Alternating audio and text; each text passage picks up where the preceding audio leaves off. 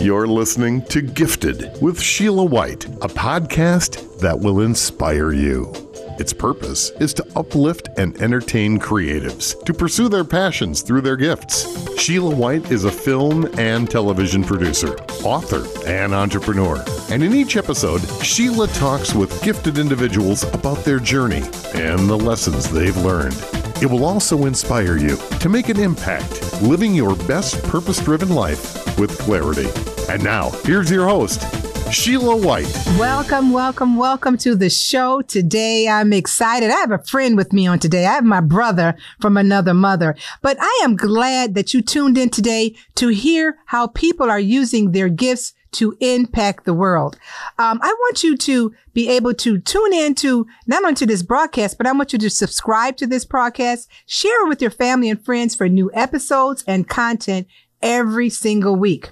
When we come back, we'll be talking to an individual who inspires people with his story, uplifts them because he has an awesome story. He's a miracle man. And we're going to learn a little bit about the journey that he has been on for the last few years when we come right back. Get back out there in style when you shop at It Is Amazing Boutique. We have all the deals and steals you need for your next night out. Find upscale clothing and accessories for women, men, and children at affordable prices.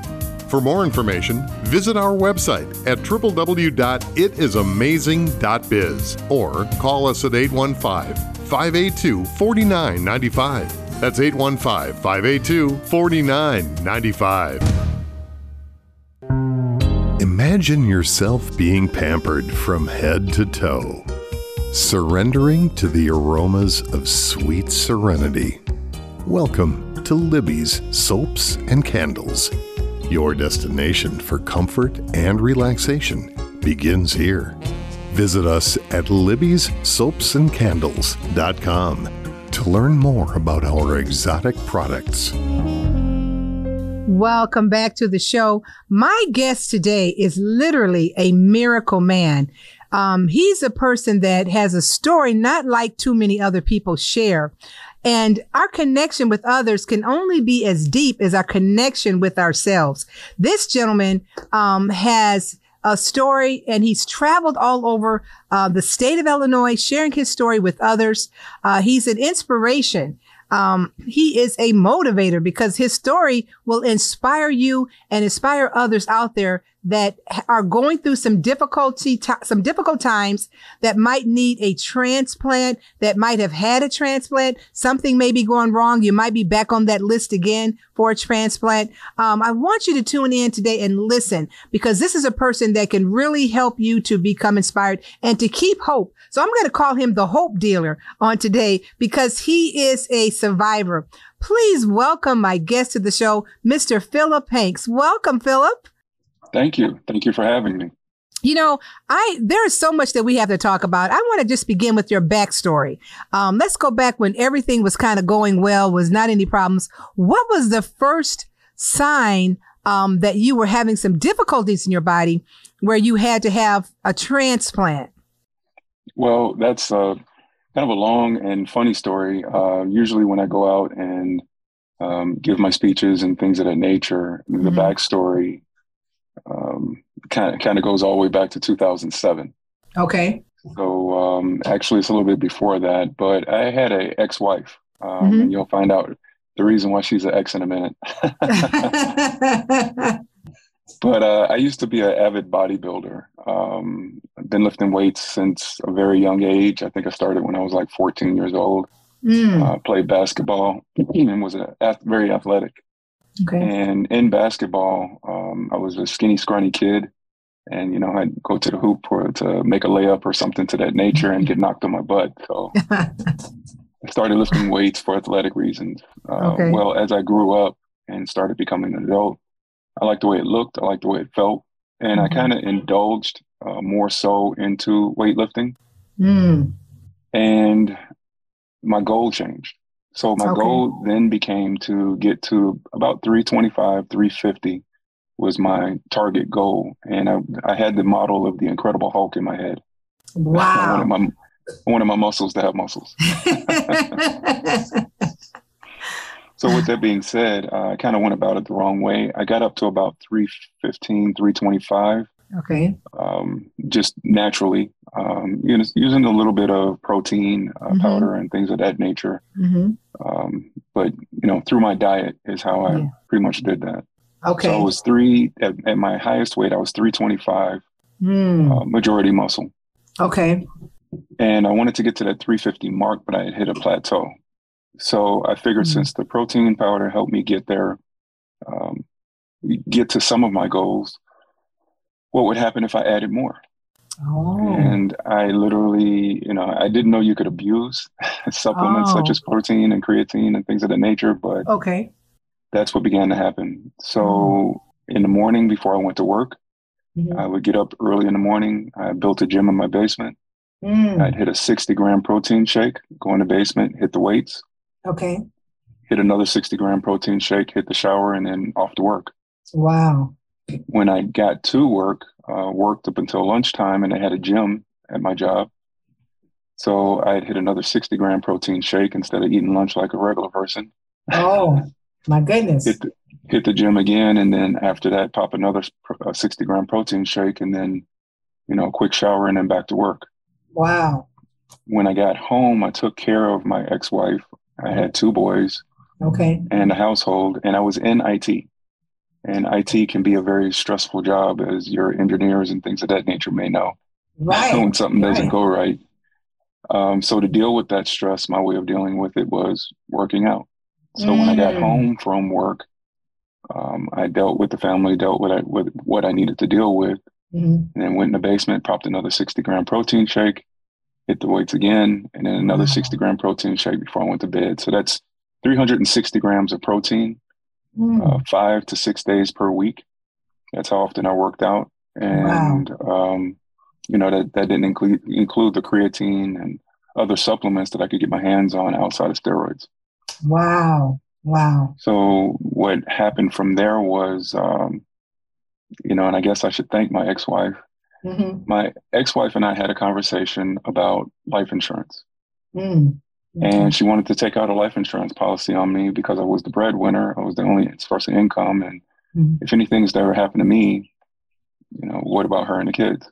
Right. So I right. thought it was thought it was feasible and I agreed mm-hmm. to it. Mm-hmm. It wasn't until State Farm got to the house that I found out that she was trying to take out a half a million dollar life insurance policy on me. Wow. Wow. So are you still wondering why she's an ex? well, you know, it's it's interesting because this is a story that a lot of people have uh, for different reasons. You know, for different reasons, and um, you know, there's something that's going on in the society today where you know so many marriages are under attack that have been under attack for a long time. And uh, money is a motivator. You know, money is a motivator, and a lot of people do things for you know different different reasons. You know, and so um, that's interesting. Yeah, but go so ahead. That's when, interesting. When State Farm came out to the house to do that assessment on me, because they're not just going to hand out a half million dollar life insurance policy, mm. um, they ran all these tests and things of that nature. And probably about two to three months prior to that, I got a tattoo. Um, okay. And during the tattoo, I was in an argument with mm. my ex while I was sitting in a chair, and I missed a very important question. And that question was, do you mind if we use a re-sterilized needle? Mm. And I kind of brushed them off and said, yeah, whatever. They said, cool, we'll even give you a discount. And I guess that should have caught my attention uh, as well. But it did not. You said a re-sterilized needle? A re-sterilized needle. So what they used to do, and I don't know if they still practice that, but you would take a needle that was um, done in a previous tattoo. Okay. You would put it in this blue solution in a jar and put that jar into this machine that would filter through the needle and supposedly clean it. Oh my! And sterilize it. Mm-hmm, mm-hmm. And uh, when they asked me that question, like I said, had I been paying attention, I would have said no.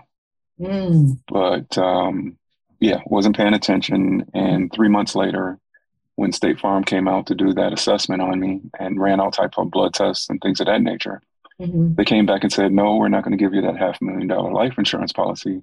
And by the way, you need to go see a doctor. Wow. Wow. So I started dropping weight instead of gaining weight. I went I went from 315 to 325. Um, I was trying to get to 350. and I was still lifting the same amount of weight, still doing the same amount of protein, but I began dropping weight. I went from 325 to 315, from mm. 315 to 300, from 300 to 285. Wow. What period of time was that? Just every. That was within months. Oh my. That was within, I'd say, less than a six month period. Okay. Mm. One of the um, things that the doctor told me when I did go see a doctor was I had fourth stage liver cancer and uh, hepatitis C that I contracted from the tattoo. Gosh. So hepatitis C is a silent killer. Mm. Uh, the reason they call it a silent killer is because you can contract it when you're like 20 years old. Yeah. You wouldn't see any symptoms or even know if you had it unless you went to go see the doctor on a regular basis. You wouldn't know you had it until you were hmm. probably about 50, 60 years old is when it would oh start soaring. But by that time, it, the damage is pretty much done. It attacks the liver primarily and mm. other organs. But um, because I was doing all the creatine, protein, and putting stress on my liver already, mm. um, the the symptoms showed up sooner rather than later. Okay. And that began my first liver transplant. When they told me I had liver cancer, I had to have a liver transplant. And um, during that, that, that I left a ex-wife, mm-hmm. was living single for a while, and um, you know, by the time that I met my new wife, my current wife, yes, is when I was diagnosed and told I need a, a new liver. And they put me on a list, and within it was approximately five to six months, they mm-hmm. told me they had a liver for me. And um, now let me just stop you there for a second, Philip, because a lot of people are on the liver; they're on that list for a transplant for a liver for sometimes years. How did your how did your number how did you get pushed up that, you know, with that short period of time? Was it just the roll of the dice or, you know, prayer or, you know? No. Um, I will say I'll never take anything from God. Uh, mm. God had a lot to do with my whole entire life. I mean, this okay. is just a couple of events that's happened in my life, but if I was to sit here and tell you everything that's happened to me over the course of my life, that would wow. it would take hours. Wow. Um, wow. But yeah, God, God, definitely had his hand on me. Um, mm because what happened was, you know, with the fourth stage liver cancer, that put me at the top of the list. Oh, um, I see. And, I see. And how I got the because Walter Payton died waiting on the transplant list. Yes, yes, that's um, that's what I'm saying. So that was that was pretty serious. And he went on television and, and, and pleaded with you know people that could be a donor and and things like that. So you know that was the hand of God. That was the hand of God. Mm-hmm. And uh, another thing I did, I increased my odds. The doctors advised me uh, to do this to increase my odds, which was I decided to accept. Um, I had hepatitis C, so I decided to accept a hepatitis C liver that was not damaged. Okay. And they have cures for hepatitis C. So they transplanted me with a hepatitis C positive liver, and then they cured uh, the hepatitis C after that. Wow which is a miracle in and of itself. I mean, just to get the liver and then you have to cure the liver. It's not necessarily the healthiest liver, so to speak. And then they have to treat the liver that you're getting. Yes. Wow. And but they, then there's, me, but, but then there's more. yes. Uh, they told me I wouldn't need a, another transplant, um, possibly never, but mm. that I wouldn't need another transplant for at least 25 years. Something to that nature was the lifespan. Mm. But 12 years later, um, in 2019, yeah, I, you know, got remarried uh, yeah. to the love of my life. You know, everything was great. Um, mm-hmm. I climbed the ladder in IT. So at the time that I had the first liver transplant, I was a supervisor. Okay. I climbed the ladder all the way up to IT director. Wow. And uh, started a relatively new position. I had been in position for approximately a year mm. and decided to take my wife and her family to visit her family members in Texas for Christmas. Mm. Uh, I always say it was kind of cool standing next to Santa Claus and and uh, t-shirt and shorts while everyone else is here trying to shovel their way out of the driveway. But while we were there, my son, who played for high school, ba- he played high school basketball at the time, wanted to challenge the old man to see if I still had it. Mm-hmm, mm-hmm. Uh, was really good in basketball, and um, yeah, I took him on the court and schooled him a little bit, but yeah, yeah, Yeah. During the during the game, I did a very simple motion. You know, I just simply waved my hand in front of his face Mhm. to, to try to distract him from making a layup. Yeah. And um, a pain shot up my arm and down my back. Oh. And you know, in bodybuilding, you know, you go through a lot of pain and things of that nature. So I tried to shrug it off. And Mm. by the time we got back to my wife's relative's house, I was in so much pain that I was begging for pain medication. Wow. Anyone that knows me knows that I don't do a lot of like pain meds and things of that nature. Yeah. Yeah. Um, so they knew something was seriously wrong because I was literally begging for it. Mm. Wow. And they gave me uh, 800 milligram ibuprofen tablets. And I was taking two of those at a time, so 1600 milligram. Wow. Um, I started off with every four hours. It wasn't killing the pain. Switched to Mm. every two hours, then to every hour, and then to every half an hour until my current wife took the ibuprofen from me and said, no more. Mm. Yeah. And so I suffered for three days while we, the remainder of that vacation time, Yeah.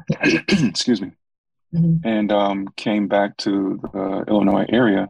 Yeah. When we got back, she more or less helped save my life because she forced me to go to the hospital to see what this pain was about. Mm.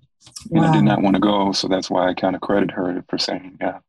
Mm. Um, and when I got there, they had kept me there for a month and a half trying to figure out what was this the source of this pain. Wow. Wow. And they couldn't figure out the source of the pain, but what they did tell me was you have fourth stage kidney failure. I also had diabetes, I forgot to mention. Wow. First the liver. Now we're talking about the kidneys and diabetes. And diabetes, and they told me I needed a new liver. So I needed a new Mm. liver and a new kidney. Mm. The liver and the kidney are married, so if you're putting stress on one, it's gonna uh, affect the other. Okay. Okay. Wow. Wow. So yeah, and then the University of Chicago, uh, here's the the cliffhanger. Told me we can't do the transplant here, Mm. and then they said, uh, "Good luck, see you later." Mm-hmm. Because they were And I joke afraid of possibly losing you with something were. like that. They were afraid of that, and also Northwestern. Um, so my wife and I went over to Northwestern. Uh, they did refer. University of Chicago did refer us to Northwestern. Okay. And when we got over there, Northwestern explained everything that was going on. Northwestern is an awesome hospital. I will always give them top cred Yeah. um, outside of IU Health. But Northwestern told me that, and they showed me, they showed me x rays as well. The Mm. pulmonary vein, which is the main vein that runs down the center of your body and feeds all your major organs, Yeah. was scarred up. Um, how that got scarred up, something happened during a 2007 transplant. My heart stopped on the table. and I was dead for three and a half minutes. Mm. So, in the course of trying to save my life, um, they they did all these things that led to scarring of the pulmonary vein. Oh, goodness. So, with that pulmonary vein being scarred up, it blocked the blood flow that fed the major organs. Oh. So what the body did was it sprouted off all these little tiny veins to those organs to kind of keep them going, Mm-hmm. and whatever blood flow was still going through the scar tissue. Um, Wow. Wow. which is why the University of Chicago said we we don't have the expertise to get around that scar tissue. Mm. Mm. So they were afraid if they gave me a new liver and kidney, it wouldn't sustain and that would pass away. 'Cause it, it Oh. needs when you do a transplant, it needs proper blood flow. Hmm. Which is why they connect people uh, when you when you're getting a transplant, maybe a kidney. They have to connect that little I don't know stent or something, and the blood's going in and making sure that there's good flow of blood going into the body. Okay, okay, That's correct. So what Northwestern tried to do, and um, once again I credit them. Um, they tried three times to reopen the pulmonary vein and remove whatever scar tissue they could remove. to get the blood flowing again so they, they could give me the liver and the kidney. Um, but in essence, what happened, they ultimately failed. And I still remember when the doctor came into the room to speak to my wife and I, he had tears in his eyes when he told me that, I'm sorry, there's nothing else that we could do for you. wow, wow. So my wife, who um, had to remind me about my faith, and I'm a Mhm. deep man of faith, um, she kind of helped remind me there's, there's, man is not the ultimate say so. yeah, yeah, Right. So, with that being said, my wife and I went back and spoke to those doctors again, and they referred us to a doctor at uh, IU Health in Indianapolis.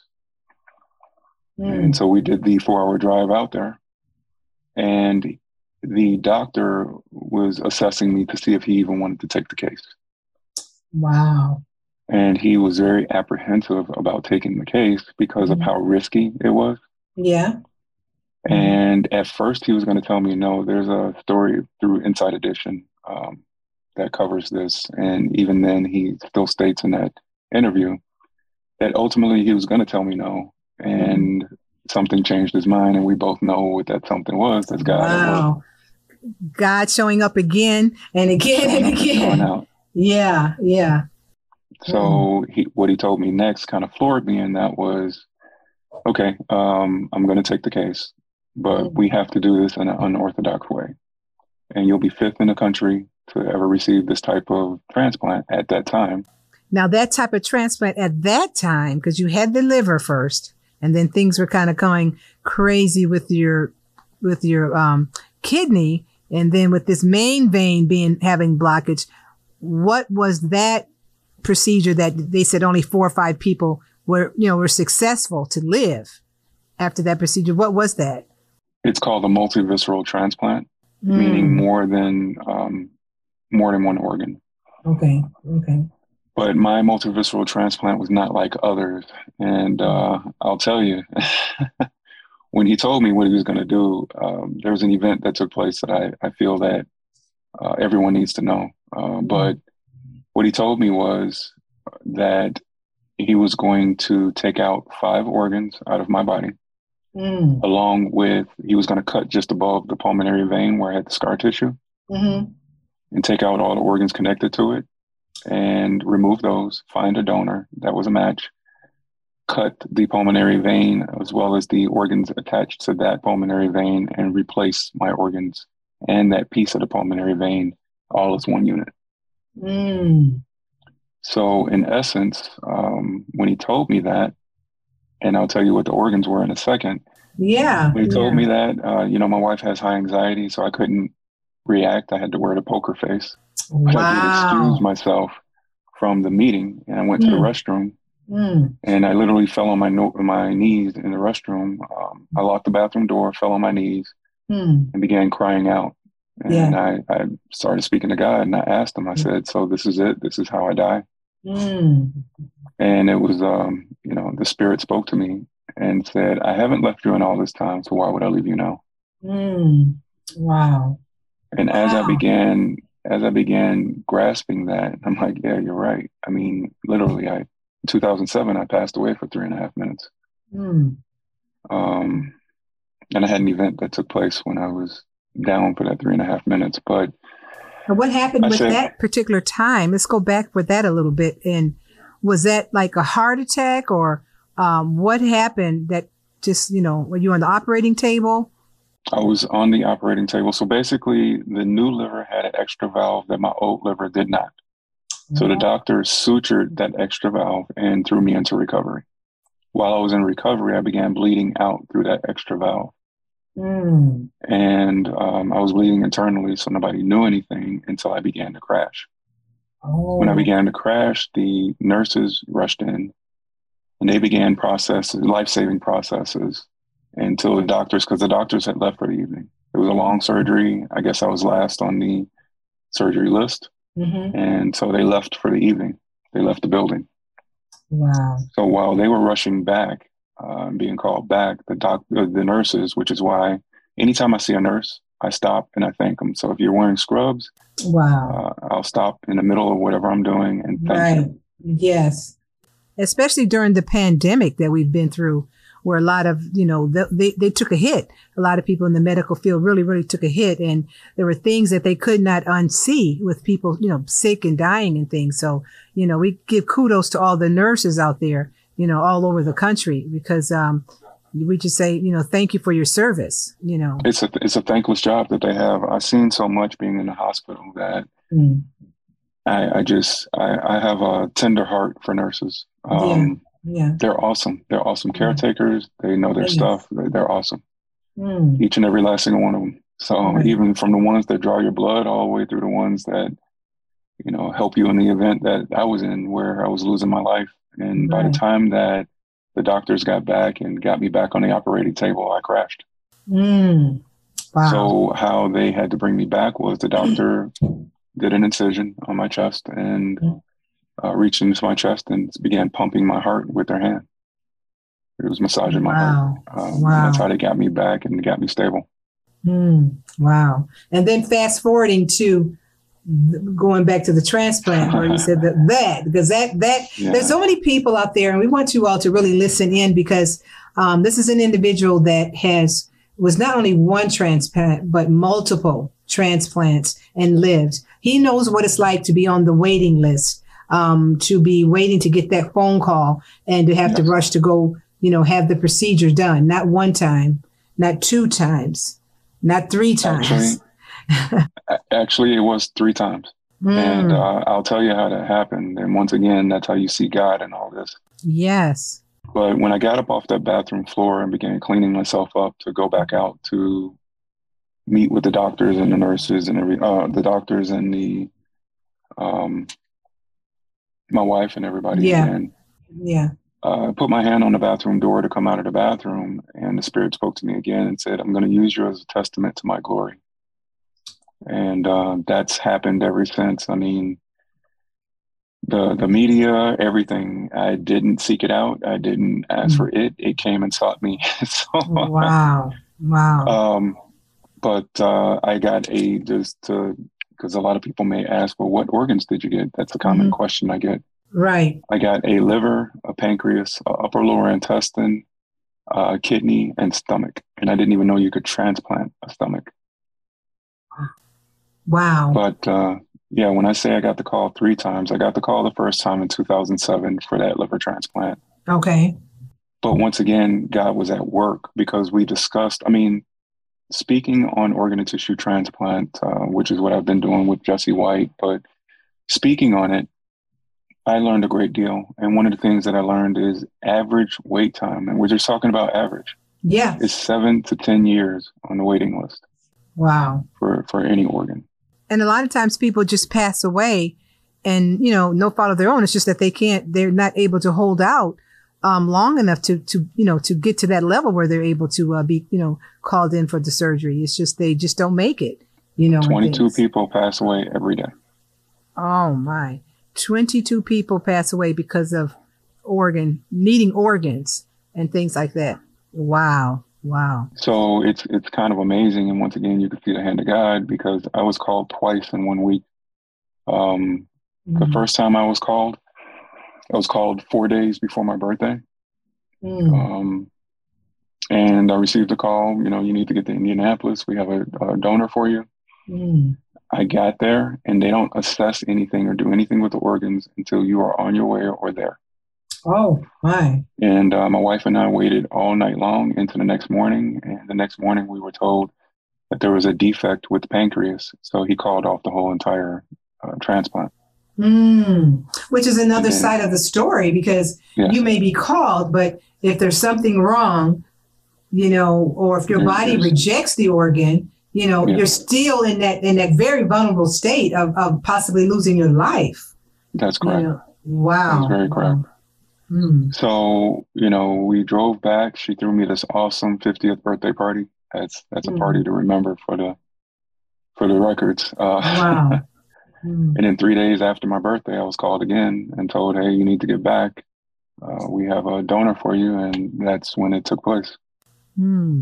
Now, when you say it took place, what happened at that particular procedure that because we, we had the liver so now explain to them to us to our audience if you if you knew what they put in and then what they attached to that and what was attached to that to well so they they had me come back um, and that night they wait we waited um, this particular doctor and i think there's a lot of doctors like this but this particular doctor is very picky about the organs that he uses and things of that nature because he wants a high success rate.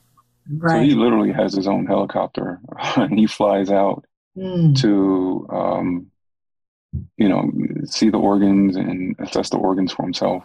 Right. And it's so funny because I was in Indianapolis, uh, at the hospital in Indianapolis, waiting to be prepped. Well, I was mm. prepped actually. Yeah, yeah. While he was flying back to Chicago downtown because mm. my my organs came from Northwestern.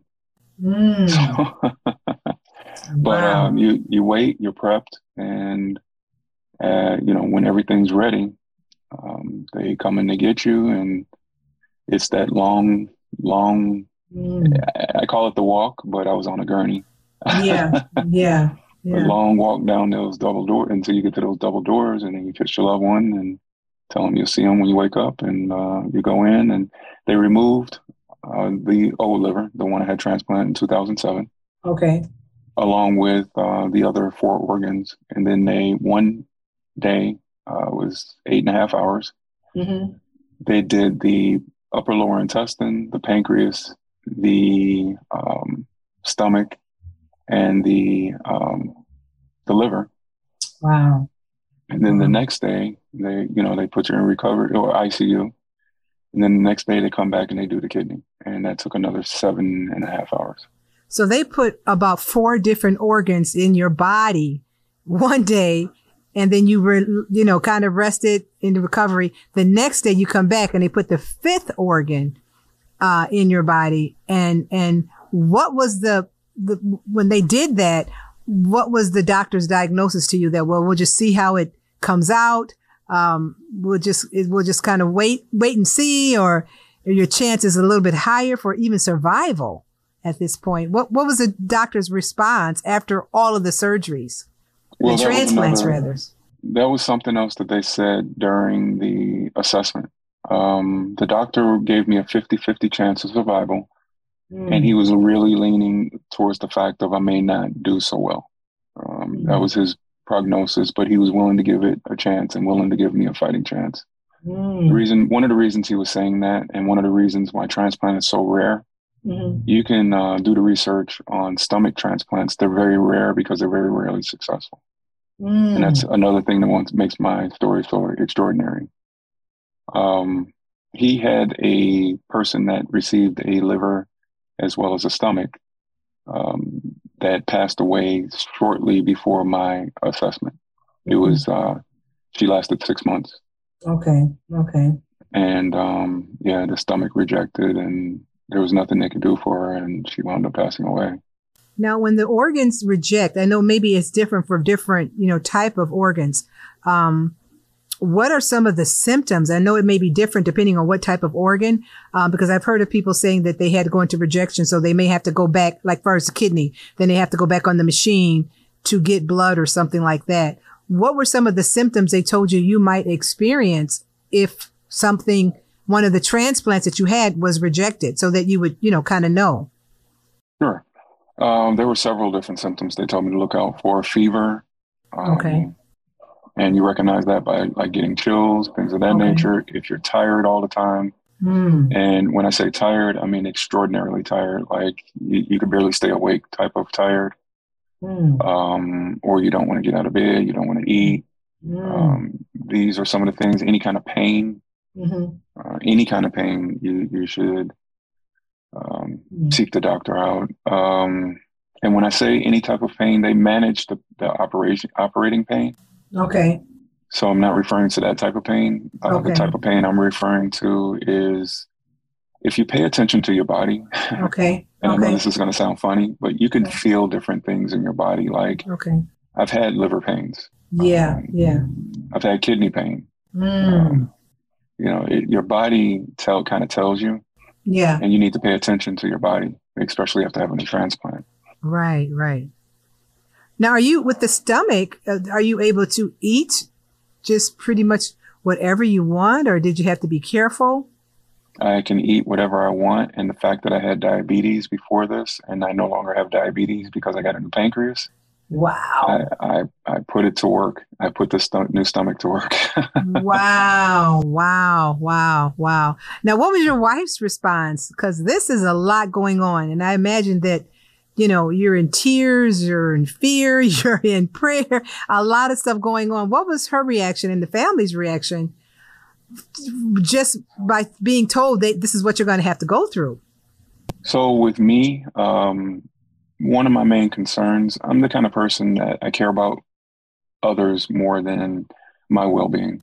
Yes. Um, of course, I was stressed. Of course, I was. Um, yeah, yeah. All of that, but my main concern was my spouse and my mm. family.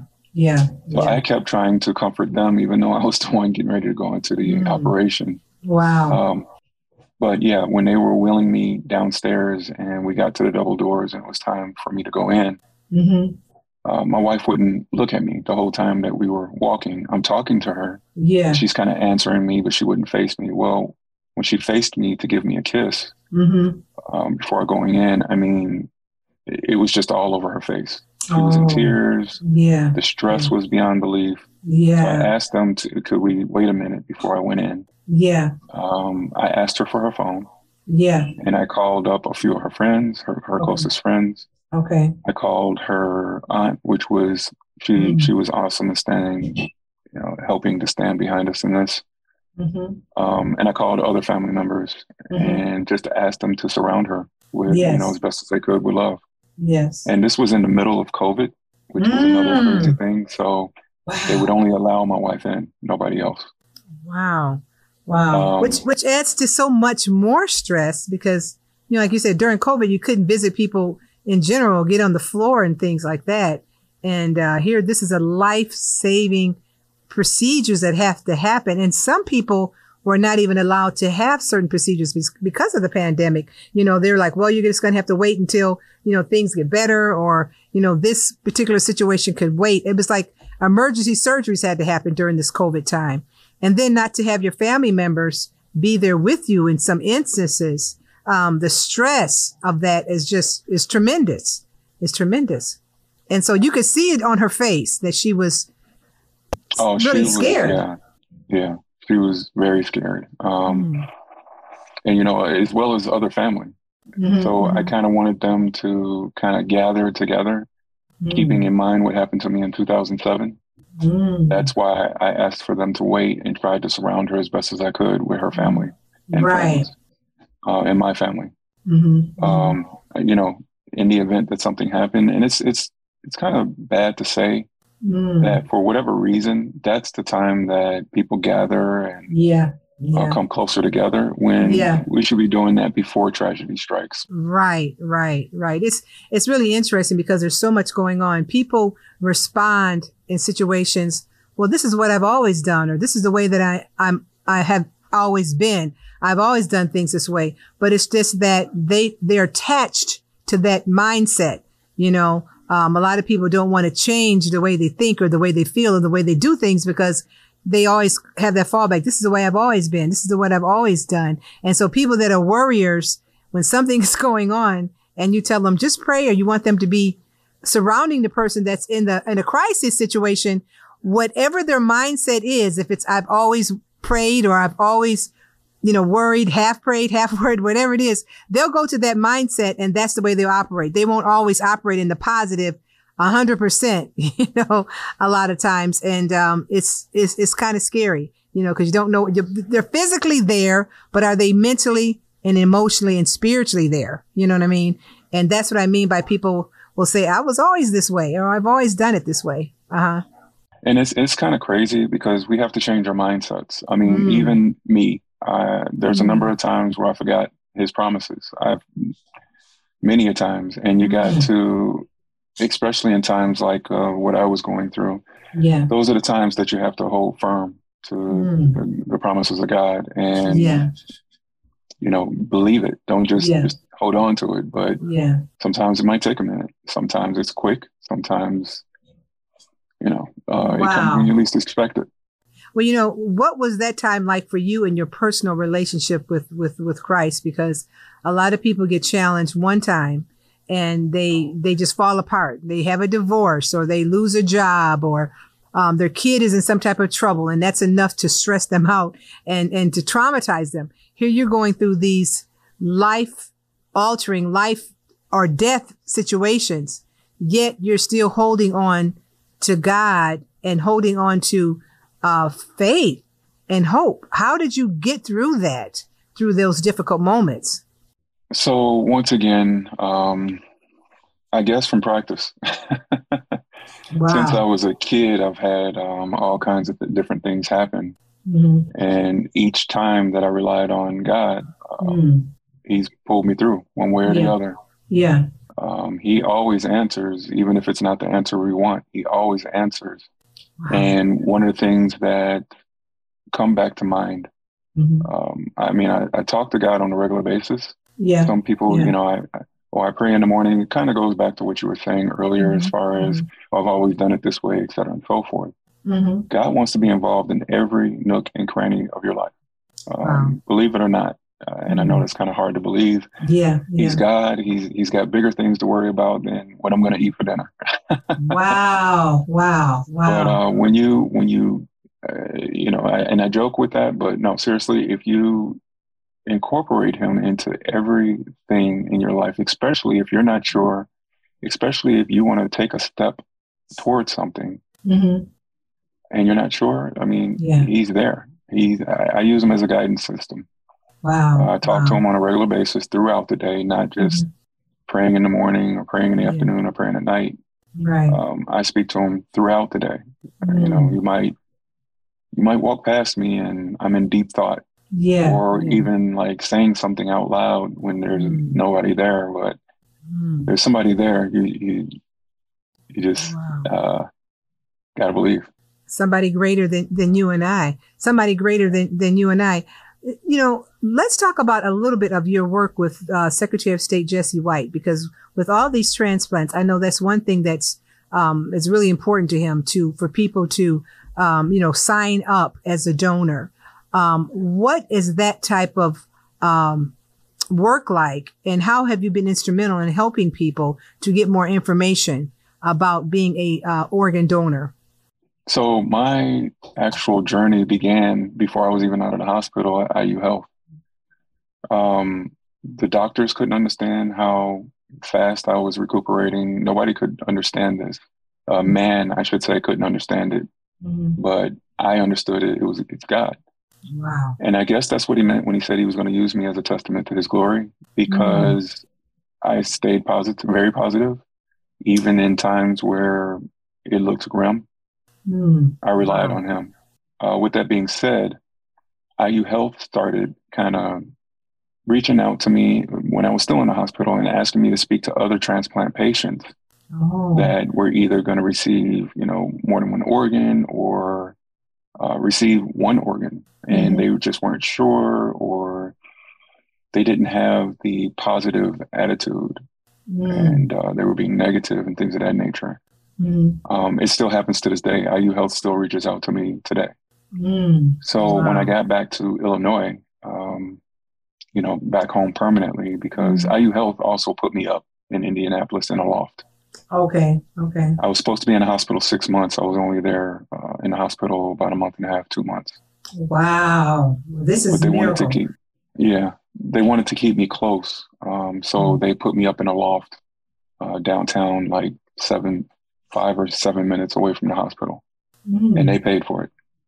Wow! So wow. when I came home permanently, um, I was contacted by IU Health mm. and their media department, and that's how the Inside Edition story got out. Chicago Tribune picked it up. Yeah. I mean, my story has been everywhere, but Jesse White, uh, the secretary, got a hold of the story through the Chicago Tribune. I made the front page of the Chicago Tribune. Yes. And he was reading the newspaper, and from my understanding, he said, "Get this guy in here." So mm.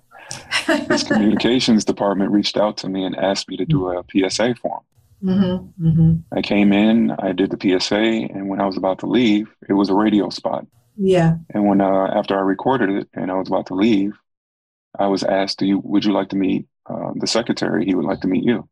Wow. And I was elated. I was beside myself, like, yes, definitely. Yes, absolutely. So um, he, they brought me upstairs. His security and everyone brought me upstairs, and uh, mm-hmm.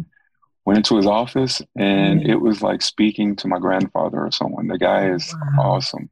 Wow! Wow! And wow. Um, you know, he, he brought me into his office, sat me down. We had a long conversation, and mm-hmm. towards the end of that conversation, he asked me, "So what are you doing?" Mm. And I said, he asked me, "What are you doing as far as work?" Yeah. I said, "Well, I'm not working right now. Um, uh, unfortunately, I, I couldn't hold on to that IT director position. Right. And uh, I was still recovering from the surgeries and everything else. Mm-hmm. And my doctors really didn't want me doing anything, even though mm-hmm. I won't get into that because we're, we're public, but there was yeah, things that I was yeah. doing against doctors' wishes. Yeah. Um, yeah. Like, you know, three months after the transplant, I forced the doctor's hand into letting me take my wife to Aruba as kind of like a thank you for mm. uh, being by my side and everything else. And wow. uh, also as kind of like a stress relief because you got to remember she's a school mm. teacher. Mm. So she taught through COVID. She took care of the household. Wow. She took care of the kids and she took care of me. Wow. through COVID. And we wow. went through this transplant. And that was a lot. That's a lot. That is a lot. So I had the opportunity to take her to Aruba. So I said, We're going to Aruba. And the doctors were like, No, you're not. And you shouldn't even have the strength to go. And not only did I take her to Aruba, but climbed down the side of a mountain. My wife wanted to go to this lava pool down at the bottom. She didn't want to go by herself. So mm. she, in essence, said, Well, um, I, I won't go. We'll just sit up here at the observatory and view it from up here. And I said, mm-hmm. no, if you want to go, we're going to go. And I literally climbed down the side of a mountain side, um, let her play around in the water. And I still had a port in my chest, so I couldn't get in the water with her. Yeah. But, um, you know, after we were done, we climbed back up the side of the mountain. I actually lapped my wife, meaning we got halfway up and she wanted to take a break and I wanted to keep going. Oh, my. Whew man, this is this is real life, folks. This is real life. A lot of you have uh, loved ones that are waiting for a transplant. Um, some have had a transplant, some of your loved ones, or maybe you've had one yourself, and you know you don't know, you know the pain, and you know uh, the sorrow and the fear of of, of the organ, and, and is it going to stay? And will I have to get another one, or will I have to look for another transplant? All of those thoughts. Here's an individual that had five transplants, six transplants, six transplants, and is still here, still alive, climbing the top of a mountain, down and up. This is inspiration. You don't have to live like a vegetable. Um, you can make it. You can have um, more out of life, even if something like this happens to you. And that's why we wanted you to hear the story. Um, he's been working with Secretary Jesse White as far as the organ donor, encouraging other people that are in those shoes, you know, to be encouraged, to hold on, to let them know that it's not over, that it's not over. But I think the thread that he has said through this conversation has been he has had a faith. He's had a belief in God. He did not give up. He did not throw in the towel and say it's over, but he kept a faith and he kept his heart where he could hear the voice of God speaking to him on the inside. And I think it's important to have hope and not to give up when you're going through not only organ type of uh, transplant situations, but just any kind of diverse situation that may make you want to lose hope, to give up. Um, this is a person that has a connection um, with God, and that's helped him to get through it. You sometimes you got to believe in more than yourself. Sometimes you got to believe in more than the doctor's prognosis because first they were telling him they don't think he's going to make it, and he succeeded against the odds. So you just have to keep the faith, stay strong because, you know, he, I'm sure he had to find the right doctors. Sometime one doctor tell you something. Tell us about that journey. Um, before we close, as far as you go to one doctor, one doctor says one thing, but then you find another doctor in a whole nother area at a whole nother hospital that's willing to take on this monumental uh, challenge? Uh, once again, that was just um, um, God. Um, University of Chicago told me they couldn't do it mm. and that they wouldn't do it because um, they didn't want to take the risk, is what I later found out. Yes. Uh, Northwestern tried to do everything in their power to get it done, mm. and they they tried, and in essence, uh, were unsuccessful. Wow. And um, you know, the the frustration did start to set in. I, I won't sugarcoat that. Uh, right. frustration right. began to set in, and I ask a lot of questions. I talk a lot. mm. And, um, you know, you call me Curious George, but I, I, needed to know, I, hey, how's this? Even during the first transplant, um, engineer, I'm an IT engineer by trade.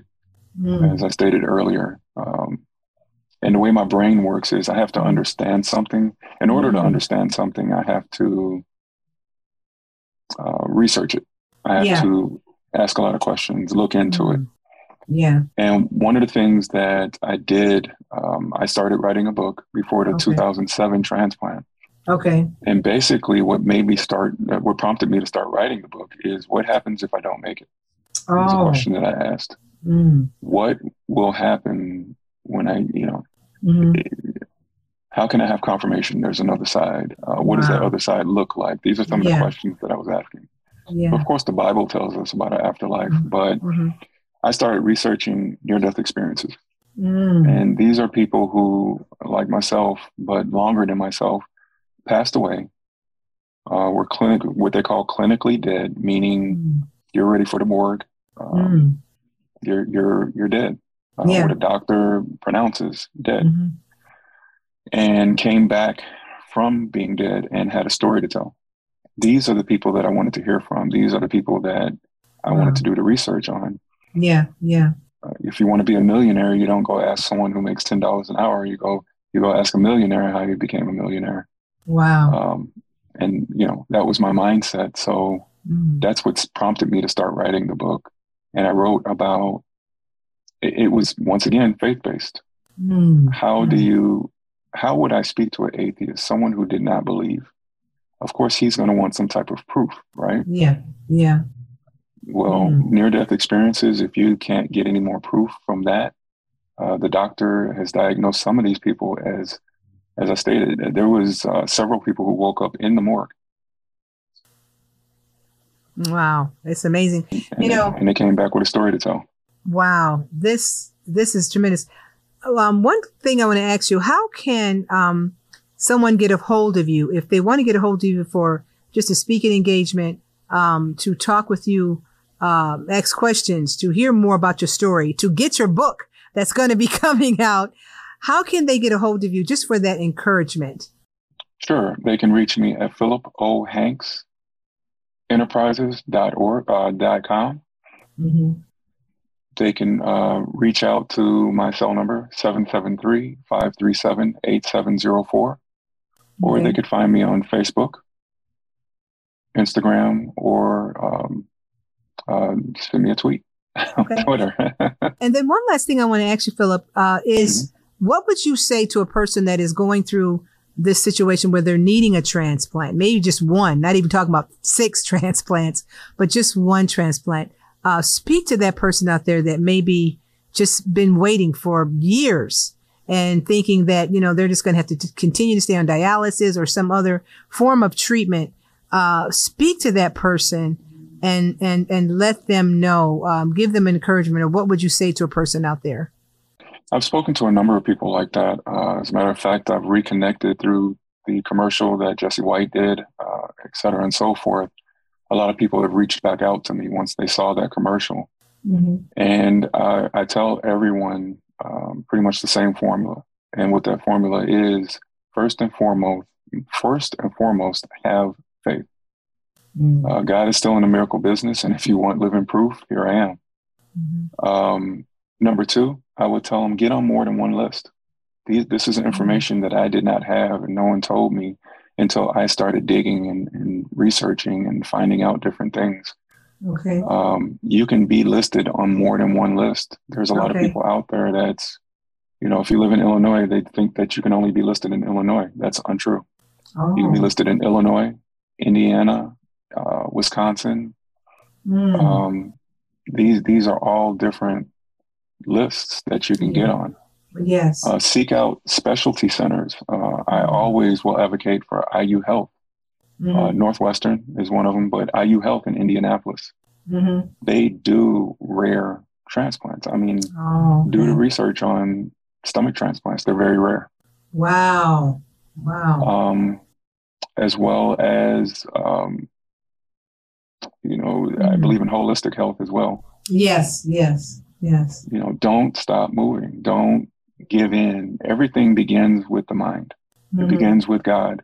Mm. But God can only work so far if you've already got your mind made up that you're done in and that you're you're done. Mm. Um, God can change any narrative. I mean, once again, I'm living proof of that. Wow. He can change wow. any narrative, but it begins with you. Wow. Wow, it's awesome. Well, friends, we're just about out of time. I just want to thank you for listening. I hope something was said today really encouraged your heart. I hope the information that Philip shared, uh, you'll be able to pass it on to your loved one or friends, uh, work, work pers- workmates, um, just to be able to help them to know that it's not over, that you can be registered on one more, more, more than one registry, as he was saying.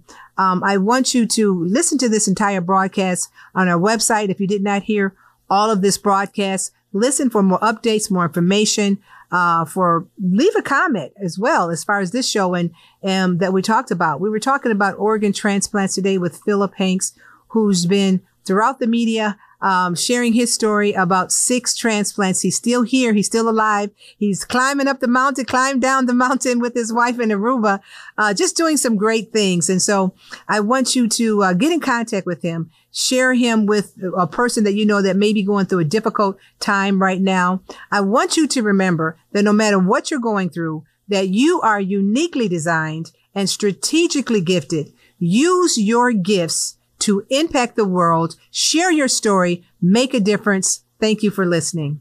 Thank you for listening to Gifted with Sheila White. We hope you understand how your gifts can make an impact on the world. Gifted with Sheila White is produced by Road to Eternity, a film and television production company.